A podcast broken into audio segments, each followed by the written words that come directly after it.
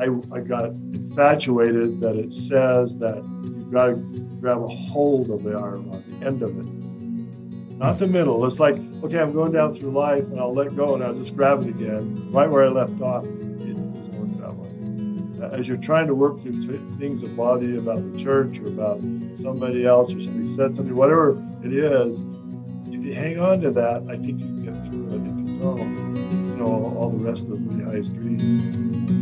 Thank you for finding this episode of the Cultural Hall. Excited to be able to share it with you. Uh, as always, remember that you can reach out to us, contact at theculturalhall.com. That is how we know about great guests that we likely wouldn't know about without you. Uh, email is always open, contact at theculturalhall.com. Also, let me ask you this. Will you take a moment and uh, think of one of the over 600 episodes that we've done here at the Cultural Hall and share that on your social media? And before you listen to another episode, take a moment and just say, you know what? I've listened to a lot of episodes and this is my very favorite, or I disagreed with this one so very much you wouldn't believe it, or or however you like to share different content on social media.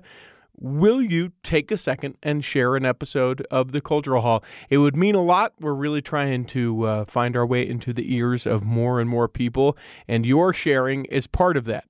I know that you likely have some sort of social media, and I know that, well, because you're listening to at least this portion of this episode, that you've listened to some of the Cultural Hall. So I, I don't know what would stand in the way of you doing it. So I'm going to take it as a personal offense if you don't share some sort of episode on the Cultural Hall. Now I've guilted you. Now you'll never do it. Will you do it anyway? I didn't do that the way that I wanted to.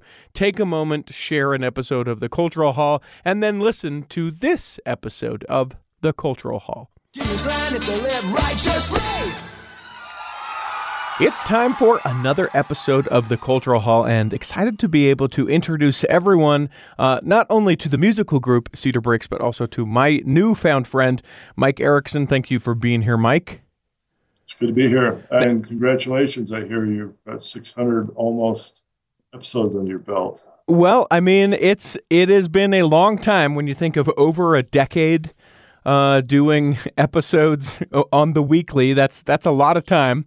Uh, anyone who's been here for any amount of time uh, will let you know that uh, yeah, there it we we get random. We go all over the place from famous people that we you know sneak in here to the cultural hall to just random tangential stories that I'm interested in for one reason or another to great musicians like yourself to poets and and everything in between. So I appreciate you being willing to take the time, and I appreciate the congratulations as well, Mike. Yeah, I think you'll find me more random than you think. Yeah.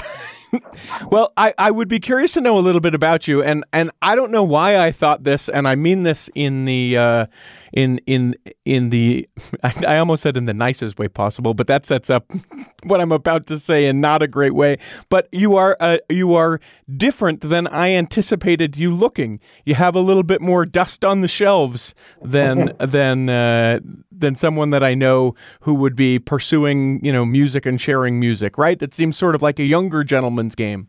Yeah, actually, uh, most of the band are quite young. My banjo player and I. Um, banjo player in the band is my age. I've known him since junior high, Keith, and uh, the rest of them are young. They're very young. In fact, I met uh, met Rebecca. I think she when she was 19 we started, and Diana isn't much older. And then Michael Gibbons, our um, both our producer and and the. And well, actually, we, we have a classical guitarist, which is me. Mm-hmm. We have a banjo player. We have a pop singer. We have a classical singer. We have a rock guitarist, pitch perfect, uh, uh with Michael and, and our producer.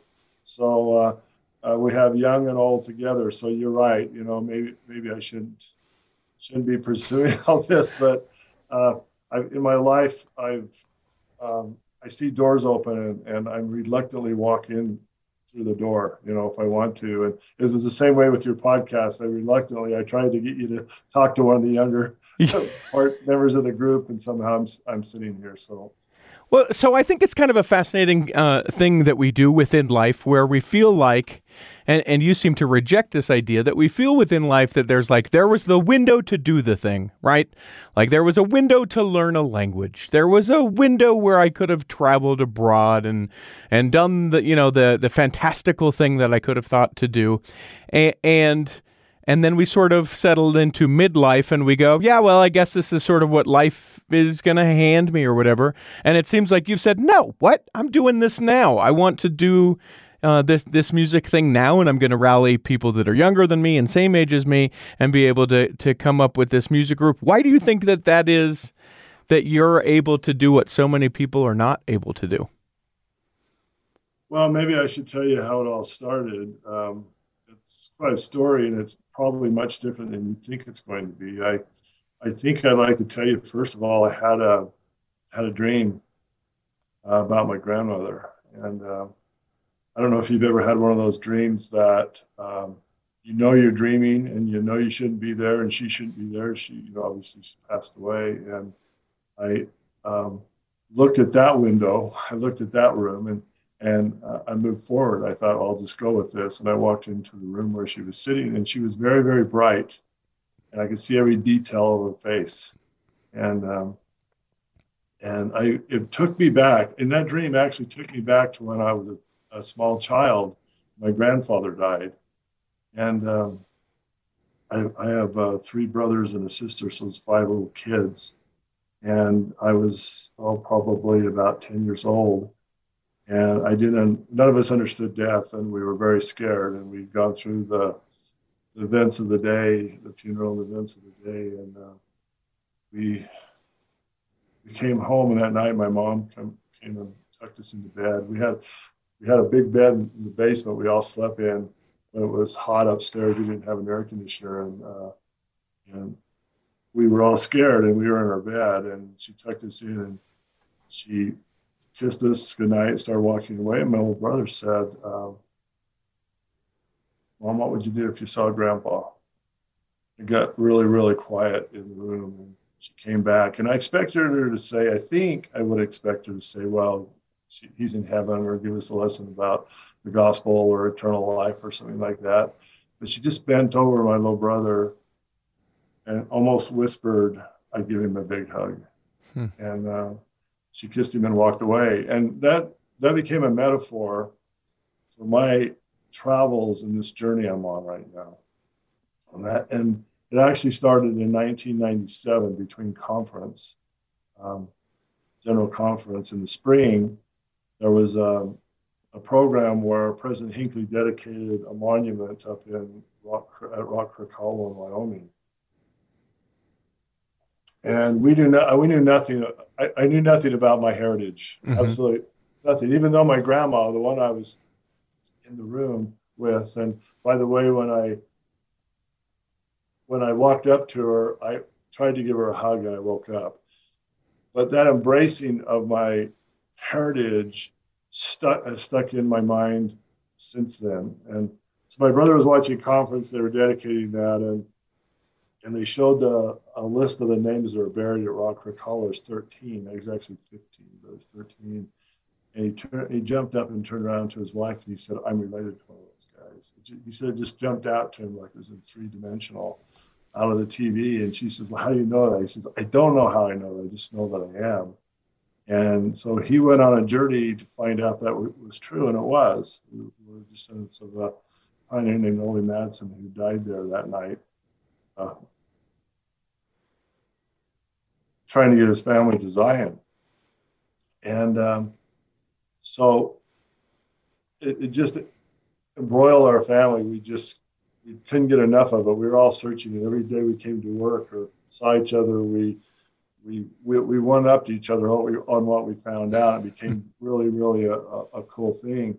My brother, speaking of music, my brother was a rocker in the '60s. He made records. He was in a group called the Grim by the way, they're back out there now. Speaking of midlife crisis, I call it his end life crisis, where he's produced now. He's on his fourth album, and you know they just played at the Capitol Theater a couple months ago, and Ray Archuleta and stuff. So he's he's he's jumping right back into the fire, and I, I, I don't know why, but I know that he's really he's really really talented, and he he quit music and uh, became an attorney of all things. So I've always looked looked up to him. But he was writing he, at the same time, near 1997, he's driving down from Wyoming um, to come home. I think he was well, he was west of of South Pass there of Rock Creek, and he had a song come into his mind and start playing in his mind.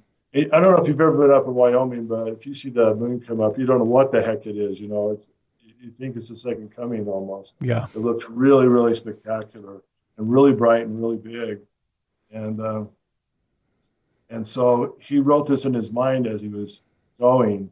And he told me he even tried to turn the radio down. He thought it might be on the radio; it was that powerful. And he wrote, drove home, and he quickly woke up his wife about two o'clock in the morning. She, he says, "You've got to hear this before I forget it." And and uh, she told him to drop dead. And so he tired, but she so said, "Do you know? Do you have any idea what time it is? Yeah, yeah. Sing it for me in the morning." Yeah. So he went in the other room and he he wrote the song and called me the next morning, and uh, he told me he'd written the song. I said, "You're writing music again?" I mean, it'd been like 30 years, you know. And he said, "Yeah, you need to hear it." I went over and I said, "This is really good. What are you going to do with it?" And he goes, um, "He said I'm going to bring my band back together. We're going to go to the it was Woods Cross High, out here in Bountiful. And he said I'm going to go in there and I'm going to do a, assembly on uh, anti because he was in the anti-gang, anti-drug coalition with the parents." And I mean, this all this all collated in his mind within about a week, and um, so he put it together, and I'm trying to make this a short story. It's a very long story if you ever want to hear. No, you're but fine. He, I, am enjoying it. It's fun to yeah, hear sort of the genesis of this whole thing.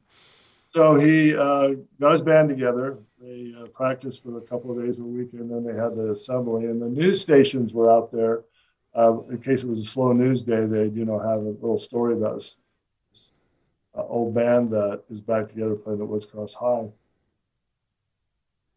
And he played some old Beatles songs, some of his old songs from the '60s. You know, he he actually was on the charts in the '60s, man. And uh, he stopped the music, and everybody left the stage, and he came out uh, with a microphone and with a drop uh, behind him. There was a picture of. They actually had a light show. I don't know how they figured out how to do that that fast, but there was a drop in the like in the water where it resonates out from the splash and um, he talked to them about making choices, about how people were in the 60s and and and, and how they stood up and and about this song he was going to play. And then he brought his band out, and a single singer started singing the song. It's called "Light Up the Land." Uh, we recorded it as uh, in Cedar Breaks as "Light," and uh, kind of brought that song back now and, and actually so is his. So is he. He's um, just did a promotion where he's raising money for it. We helped him, and we um, it was during COVID, and we raised money for uh, the homeless and the first responders and stuff like that. I'm not saying that bragging me, but I, I'm really proud of him for, for putting that together anyway, so back, I tend to go down bunny trails. So you, oh, you're fine. You're, listen, I will follow you right down a rabbit hole. Let me let me actually though. Let us press pause real quick. Let's take a break, and I want to sample a little bit of "Light," the "Light Up the Land," the song that you're talking about, so that people have an idea of what you guys sound like. So we'll do that. We'll go into a, a break real quick, and we'll come back and do that in the second block of the Cultural Hall bestdjinutah.com. That is the website if you would like to hire me to come and to be at your event. Now, uh, I've done weddings and uh, family reunions, and I've had the opportunity to gather with folks just uh, for a party. I have yet to do a funeral. Uh, and so I, I don't want to say it with such exuberance, but I'm willing to play the music at a funeral, and I know that some people have really started to turn uh, the passing of someone into a party. Not that we're celebrating that they're gone. No, that's not what I'm saying. Take that back. Come on, Richie. I'm just saying the opportunity to be able to gather and celebrate the life of an individual. This suddenly got really dark, and I didn't mean it to. The point is, if uh, you have an event, an activity that you need music to be played for, why not considering consider rather hiring me, uh, you go to bestdjinutah.com. Hey friends, Dan the laptop man from PC Laptops. As you know, there's been a huge video card shortage for computers. We have tons of NVIDIA and AMD video cards right now available with complete systems. Check us out right now at PCLaptops.com. To those who are weary, I'll be your best friend. To those who are hungry, I'll bring you bread when you are tempted and being pulled down. I'll reach out to you, from the ground. And when my voice is someday still, there will be others to climb the hill as their voices start to swell. Together they'll stand and sing you this tale. Light up the land,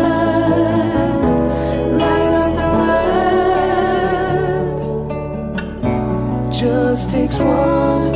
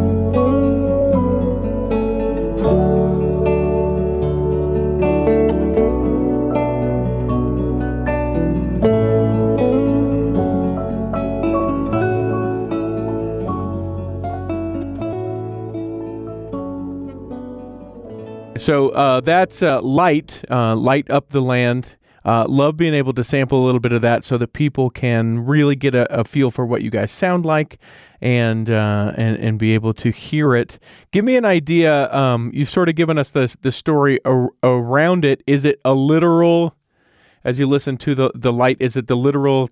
I don't know what depiction of the of the moon coming up in Wyoming, or is there a greater meaning to the Oh. to everything?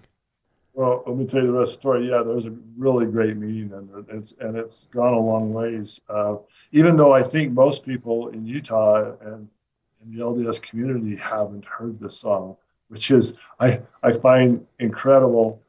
But anyway, so he back to the stage. So he takes the stage. They start singing it, and they culminate with uh, with the choir coming up and ending it with them. And the kids went nuts in the in the uh, auditorium there, and so they played it. up. It was uh, a, a really good news story for that day, but someone said a little while later this should be the Olympic theme song, and Hmm. so it actually became that on one of the albums of the Olympics. It was sung at the closing ceremonies at state capitol uh, for the dignitaries, and and the reason it, I'm bringing this story up because this is what started me on this too. Um, so uh, if you if you go back and get an Olympic album, if you want, I'll send you one because we still have a few. but it was called "Light Up the Land" and and and um, and used at the Olympics. But I, at the same time that Casey, my brother, saw the people at Rock Creek Hollow that died, at the same time my brother wrote the song, we were going on a track, and um, I was in charge of the music with a kind of a music partner. Uh, Emily Christensen and I made music uh, for the track. We wrote some songs that we were going to do for the award up there, and we thought that was really fun to do. And um, I don't, I hadn't played out very much in my life. You know, I was a class, I was a home classical guitarist, and I liked that a lot. I liked the solidarity of it. I liked I liked how it relaxed me. I liked the whole world of it. I had private music that no one's heard before because I could play music from 200 years ago, Mhm. and it was only mine, you know. So I, I, I kind of like that. So I called a friend of mine who grew up in Centerville. I went to school with. I says, "I'm coming to, um, I'm coming to Wyoming. And I'm gonna stop by and see." you." And he said, Well, you coming?" I said, "We're doing this trek thing." And he goes, "You got to call this guy." That's up there and knows everything. He came and spoke to us. It was the greatest talk I've ever heard in my life, and gave me his name, and it was at the time President Lorimer, Scott Lorimer, and uh, I called him on the phone. I said, um, President Lorimer, it's Mike Ericksen with Farmington 13th Florida. We're coming up there, and I want you to come speak to us. He told me no. He said, "We- he says I get asked. He says I get asked every single night, every single day, and he said we got to make sure there's a people to take care of it. I said cool. I says, but I'm really excited because my one of my ancestors is in, in the Willie Company. He goes, was it? And he said, I said, uh, I said, Ole Madsen. He said, I'll be there. Hmm. And it just took me back. I said, you'll be there. And he says, I wouldn't miss it. He said, you need to know who you are, and I need to tell you. And so I'm thinking, this is a poor dirt farmer from Denmark who got caught in a storm. And here's this guy talking about him like he's a hero. You know, and he meant so much to him. So it just, it, it was, it's a really emotional moment for me. It was really a special moment for me. So we went up there and he came and talked to us. He told me, he said, we had a really special experience with Holy the temple. And he took me aside and talked about it to me. And um, it, it was really, really special. You could, up in the Wyoming sagebrush, you could have heard, heard a, a um, an anvil fall. You couldn't hear, you know, you, you, there's no sound. Like, I should have said pin drop because even in the dust, you heard nothing because, and it was just a great talk. And, and uh, so that started me on it. And uh, later, I gave that song to him. I said, My brother wrote a song going through Wyoming, and he took it. And he called me back on the phone.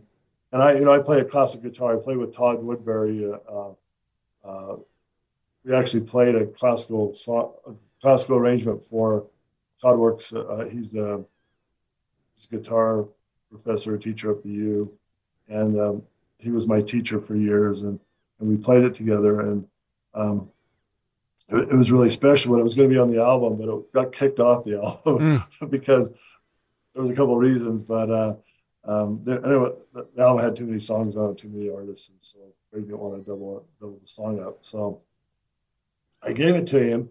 I gave him the words, and he uh, called me and he says, "I've given this to President Hinckley because I'm dedicating it as a song of the Second Rescue." He said, "This song's about us, and and uh, I'm dedicating it." So it became this really, really special song for the handcart pioneers, and then it also became this Olympic song. And uh, just one more thing about the song, and I'll, I'll go on with the story. But um, Native Americans picked it up, uh, and the story goes that, uh, that one the head one of the head uh, chiefs of the nation uh, found it at a, at a garage sale. He played and he loved it so much. He went on a journey to find out where it came from, and he uh, found out and he brought Jenny Jordan Frogley down to sing it for the convention. And I was trying to substantiate this uh, story because I was writing a book about it too, um, about both the song and the Willie Company and my search for my ancestors and trying to understand who I was. And um, I was trying to substantiate that and I couldn't do it. So I called the Shoshone Nation, by the way, and I called and we got a PR guy on there. And I asked him, I says, I understand you've been using this song. He says, Yeah, you want a copy of it? It's really cool, you know. and I told him who I who I was, and he goes, uh, Am I in trouble? I says, Heck no. you just keep doing it, you know. The song's meant for the world. And so um, later, Cedar Breaks, you know, in, in our second album, I just decided we needed to bring that song back out too. And it goes further than that. I uh, it's it's been voted uh, awarded best gospel song by uh, evangelical uh, festivals and music festivals and film festivals back east, and uh, it's probably got a lot more traction outside of Utah than in Utah, which is funny. But um, that's the reason we did that. And and, and Greg just revived revived it on a new album too. So his version of it uh, with the Grimm. So that's kind of that's kind of where we went. That's kind of got me started. So something that's sort of curious to me about that, because you mentioned it a couple times. What do you think it is about uh, members of the Church of Jesus Christ of Latter Day Saints that sort of uh, it? It seems like Christian music would be far more popular. Uh, you know, we're Christian people, but you, but, but uh, we sort of have our own brand, and we don't really what expand ourselves out uh, as far as Christian music goes, or we go, listen, if I know this person's a member of the church, I'll listen to them, but we we maybe not as much, or maybe this is just my perception. We don't expand out to the volumes and volumes and hours and hours of really great Christian music that exists. Okay, so yeah, I've noticed that. And uh, I'll tell you the story a little bit later if you want to hear it. But uh, I had the opportunity to go play. We were nominated by the um, the International Christian uh, Film and Music Festival out of Or- Orlando. It's the biggest one in the United States. We were nominated for best uh, religious band, best religious artist, and one of the reasons was this song, but also other songs we've done. And um, I went back there to I had to play at that and I watched I watched the way they did music and and, and um, I know what's different about it. And let me tell you, there's more talent there's more talented people in Utah than I think anywhere else in the world. I mean, we are just reaming with talent, uh, both musical and vocal and everything else. But the difference is we we sing in Sacramento, we sing and we melt back into the populace, and we don't stand out. And if you watch, I'm not saying this is a negative because I love their music. You know, I love Christian music. Mhm. They stand on a stage with microphones, and they're out there. Hmm. And in I think in our community, it's not about us. Does that make sense? Mhm. And I hope I hope I'm not being disrespectful for them because I'm not trying to be. I let me tell you, let me tell you, I'm going to tell you the story about that. Maybe we'll come back to where Cedar Break started and stuff like that. When they nomina, nominated us for, and this was only a couple years ago, for best band, I uh, my our band doesn't travel because we have little kids. In fact, the the the younger group almost left the group when I said we had to go out and start playing and traveling. Uh, they just wouldn't do it, so we had to find a way to get us out there. And it was through music videos and entering these film festivals, and we've been um, really, really blessed. We've won um, over 70 awards. Wow. And in fact, in uh, and again, I'm not hopefully not sounding boasting, but the uh, International Family Festival at Raleigh, Raleigh Studios in Hollywood, we won three years in a row. And because the message, the message of the gospel is so strong, and people are looking and searching for it so much. In fact, the last the last time we won it was um, T.C. Christensen had one of his films. We were both from Utah, won it, and I called him on the phone because I thought it was camaraderie time, you know, and he's really kind to me and everything. But I was I was so excited that both of us had been introduced there, and they they also um, they also chose us as that was 2016, I think they chose us as best um, of the year.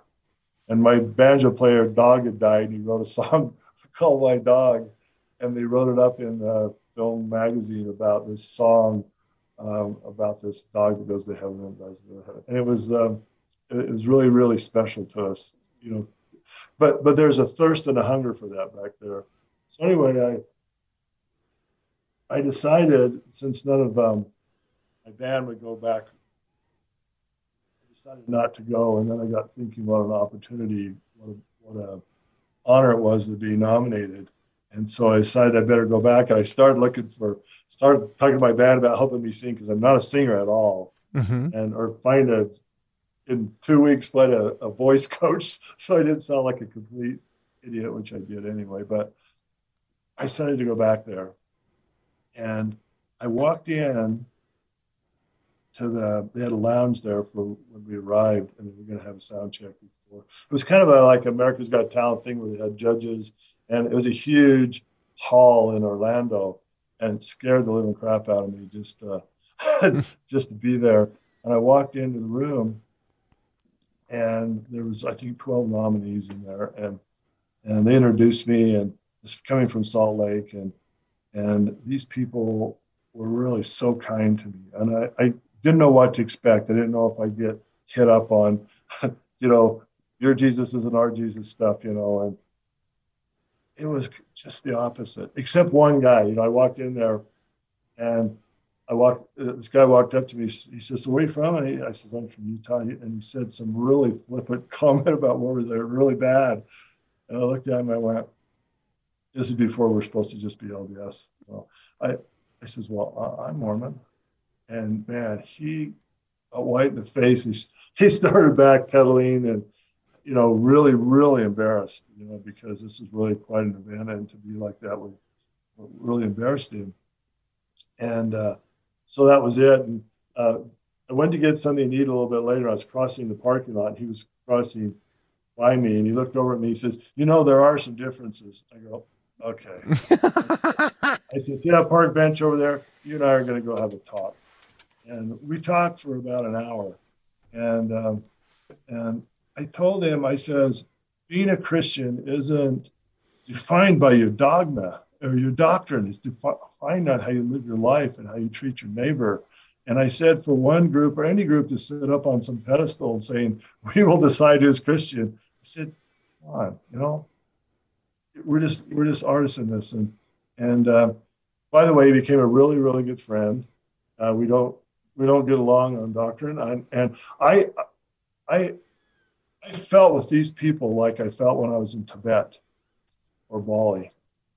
Uh, that I, I met people that were so special and so good. And I used to say this in church. Okay, this is my repentance moment. I used to say, uh, if it wasn't for the restored gospel, I wouldn't be a Christian. Hmm. Because God hasn't spoken for 2,000 years. Come on, what's that, what's that all about, you know? And, and I actually said that on, from the pulpit, you know, and since then I've changed my mind. You know, I've repented of that. And um, I saw such good Christian people back there, and they were so special and nice to me. I learned that the purpose of life is to find those living the gospel and join yourself. Hmm. And I think we're so blessed to have so much that we have. And and I told my friend, uh, my musical friend that was in the competition with me, uh, I told him, I, I said, I know you're a Christian. And I feel I feel that back here. And and so so that repentance has been really, really, really important to me. I if I if I had it to say honestly, and and don't please, uh, if you, this is wrong, delete this part of it. but I kind of think they're fourth century Christians. They're stuck in creeds. Hmm. Really, really good people that can't progress. And I think Mormons are uh, progressive Christians. And I think that separates us, but it also joins us. You know, I'm okay that he believes the Bible's in inerrant. I'm okay with that. I'm okay with everything as long as it, as long as he's living the Christian tenets. You know, and I think, and I kind of got the feeling that everybody's kind of where they should be almost.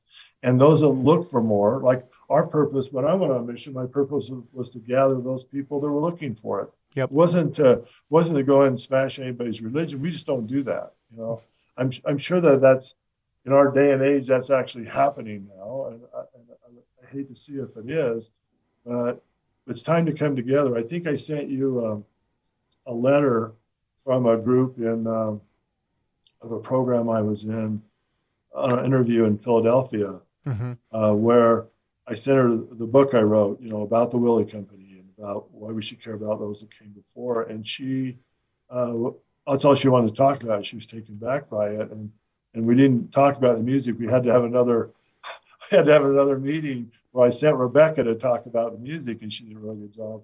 But she just talked about the book, and I was afraid that she was going to get fired. You know, I, I just felt like that maybe I've I've damaged her somehow because because she's so excited about me and about Mormonism and, and, the book and stuff. And and I wrote her a letter, and and they wrote back with the same thoughts that we need to be tolerant of each other, and we need to band together as Christians, especially more than it's ever been in our country, and to take care of each other. Yeah. Um, I I mentioned to you I went to Tibet, and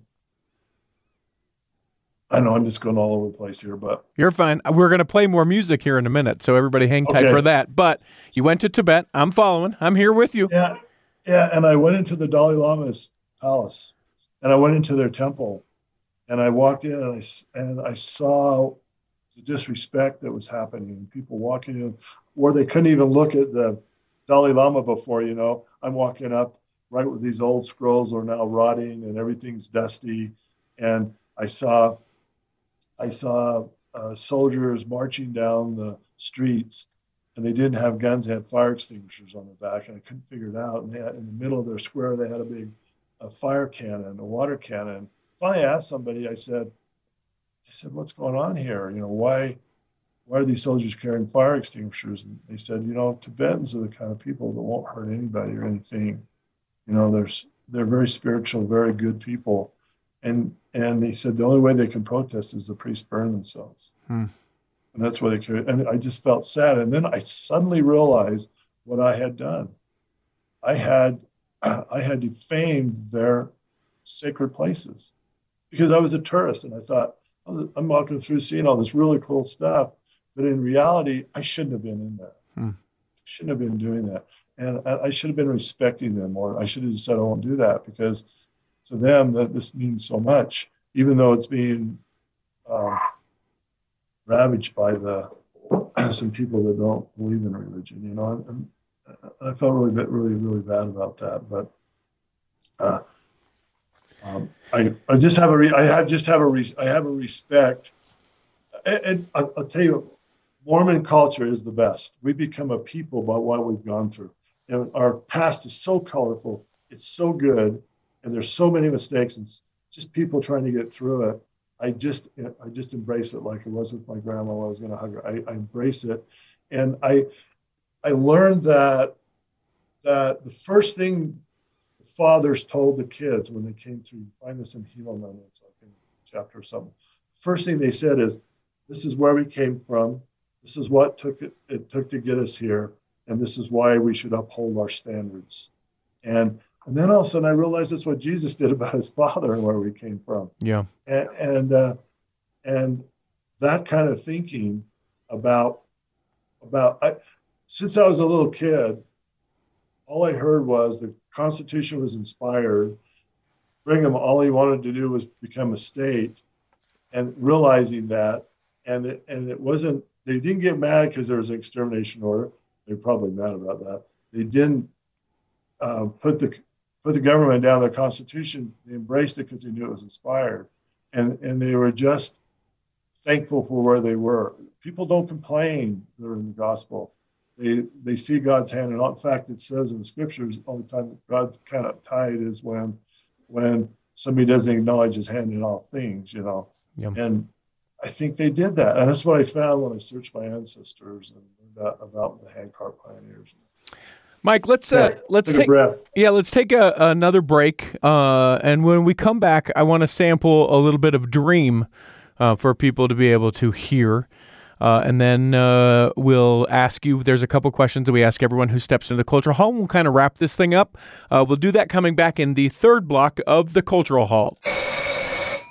Imagine running a small business today. It's challenging. Imaging and internet presence is an absolute must. Even with that, you're still a small star in a bright cyber universe. Now, imagine you have someone who understands how to get your site designed for your talents and then easily searched by potential clients. Imagine Lennon Design. Whether it's strictly a website or a whole package of logo creation, advertising media, and promotional materials, Lennon Design is your partner in business. They'll test the boundaries of their imagination to create something unique for you. When you need creative, affordable design, let it be Lennon Design. Call 801 699 3022 or visit LennonDesign.com.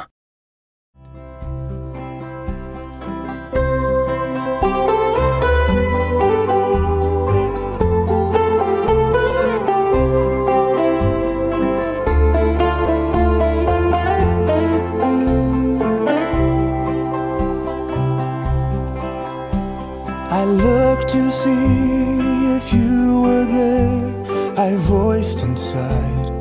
silent prayer, hoping the morning sun would shine upon a smile I'd come to know, to hold inside as I go toward the tree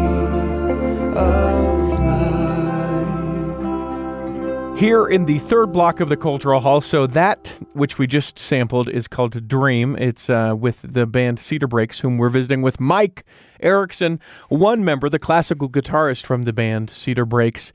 Uh, I want to know about the song, and then I also want to make the. Actually, we'll go in a reverse order. Cedar Breaks, I'm assuming, is based on the name uh, Cedar Breaks, which in southern Utah, there's a beautiful, glorious place called Cedar Breaks that is like no other place in the world. Is that where the band gets its name from? That is exactly it. Actually, I, I, will tell you a little story though. I started trying to get the name Utah, and I wanted to spell it E U T A W, which is one of the old spellings. But somebody, some band somewhere in Utah Street back east had recorded a couple songs, so I couldn't get it.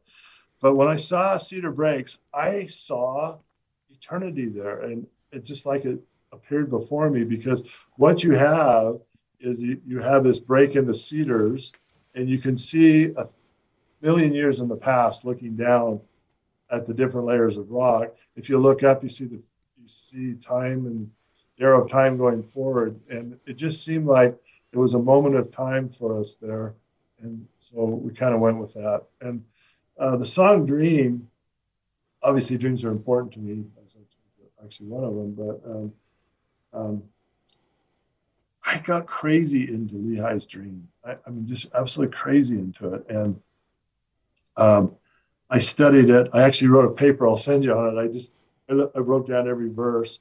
I, I got infatuated that it says that you've got to grab a hold of the iron rod, the end of it, not the middle. It's like, okay, I'm going down through life and I'll let go and I'll just grab it again right where I left off. It doesn't work that way as you're trying to work through th- things that bother you about the church or about somebody else or somebody said something, whatever it is, if you hang on to that, I think you can get through it. If you don't, you know, all, all the rest of Lehi's dream. And so I, um, I, I, presented it to the band. And I said, they're going to write a song about this. And they, they go like, well, it going to be like 500 verses or something? And I said, I said, well, I know it's really tough. So in fact, we left one out to start with. And I got, and I went into Michael and I said we got to put it back in. And the very end, it was the last song we did on the new album Air, and and uh, uh, it was a part about when Lehi looked back to see if his family was going.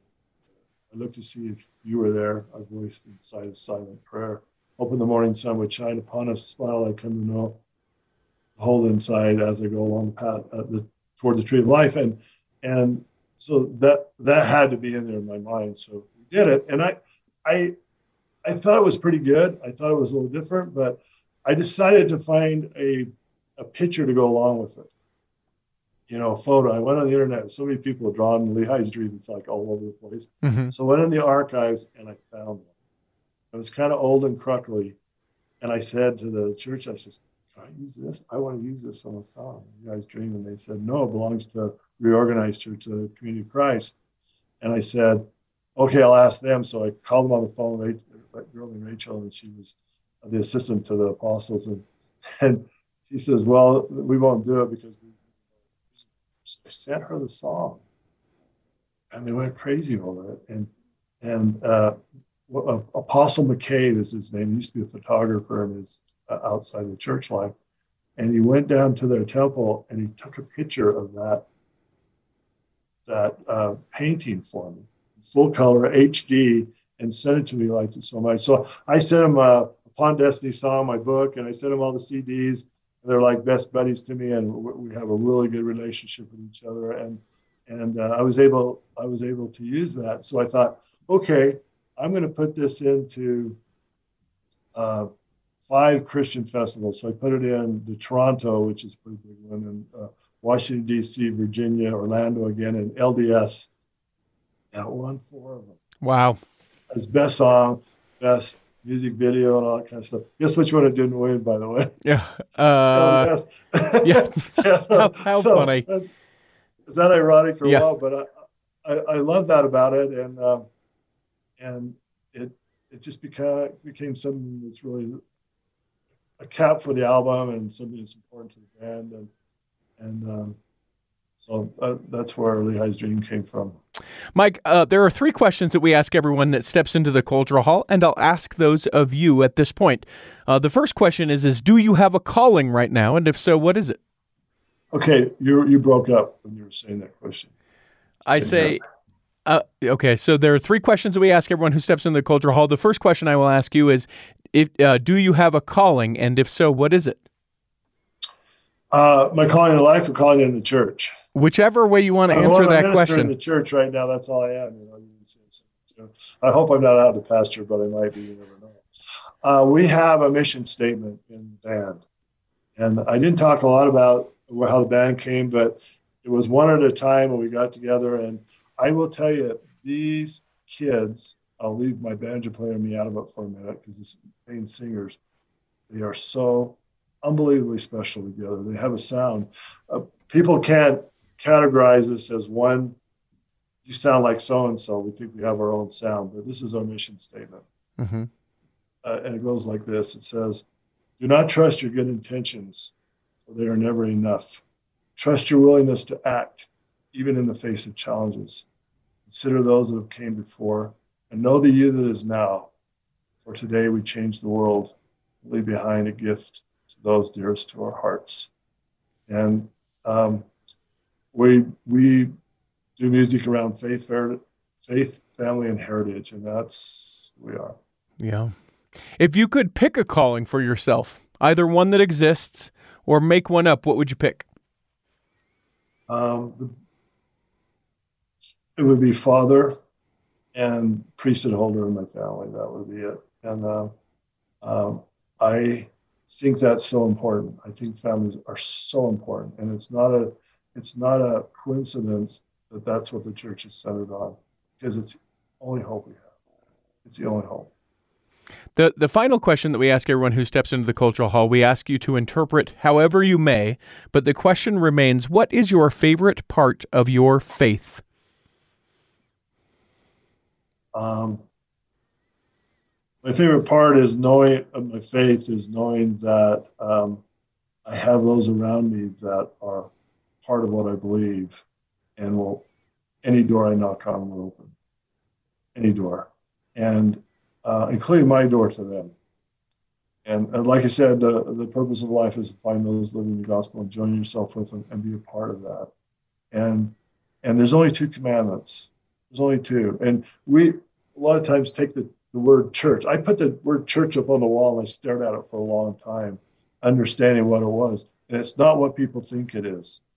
It's a group of people getting through life together, um, engulfed in the gospel. I mean, it's engulfed in Jesus' life and what he taught us. I mean, it's just really, really simple. Everybody makes it too hard and they find reasons to fight against it. Um, I've never found any reason to, you know, I just, and I've had really. If I hope you'll, I hope you'll read Upon Destiny song sometime if you want to hear the whole the whole story. And it, um, um, I was going through some really hard times when that book came out, and and the story it's really really hard. But what got me through it was the knowledge of what my ancestors took to get me here. I'll leave you with one little story. My my nephew said as we were talking about our heritage, he said he said. Uh, I was down in he was in Brazil on his mission, and he said, My companion, I don't know what country he was from, he said, said to me, Why is it that I was born in poverty, without the gospel, and without freedom, and you were born in the United States with those three things, and I didn't have those. And and Jeff, my uh, nephew, said, I didn't know what to say to him. I said, Jeff, because somebody made a sacrifice so sacrifices go down through four to five generations. If you do something really stupid, it's going to screw your family up for four to five generations. It could do that. I mean, let's say it would. And I think people get screwed up mainly for two things in this country. And, and I think the country has two issues. Number one, we take for granted what we have. I do that. And the other thing is, is um, we feel guilty about what we have. But we have what we have because sacrifices were made for us. And I said to Jeff, I said, that missionary is the one making the sacrifice hmm. for his family. And I said, I said, he's going to bless generations uh, of people down the way. And, and so I said to Jeff, I said, Are you the one receiving the gospel? Are you the one giving it? Or are you, one, are you the one that um, uh, takes the gospel out there? So which one are you? And he says, Which one am I? I said, You should be all three. Hmm. All three, you're doing it. You know, you're on the trail, you're on the path. So uh, I'm doing I'm doing a song right now, 121. it's the most ominous thing I've ever uh, tackled, but um, so I love the gospel. I love the themes. I love stealing lines out of it. You know, some of the scriptures, like you'll find that in, in Dream, and, and you'll find it. It's going to be called uh, Life, or, we have another word called another name called Maria Soul. So I don't know which one we're going to pick on it, but uh, we're just back in the studio, um, continuing to do what we do. The band is called Cedar Breaks. Uh, you can find a link to all of their music in the show notes that's associated with this episode. So you can be able to not only check out the music videos of the songs that we shared, but all of the music that they have and be able to purchase those albums if that's what it's like, or what you'd like, or the individual songs themselves. Uh, Mike Ericksen has been my guest.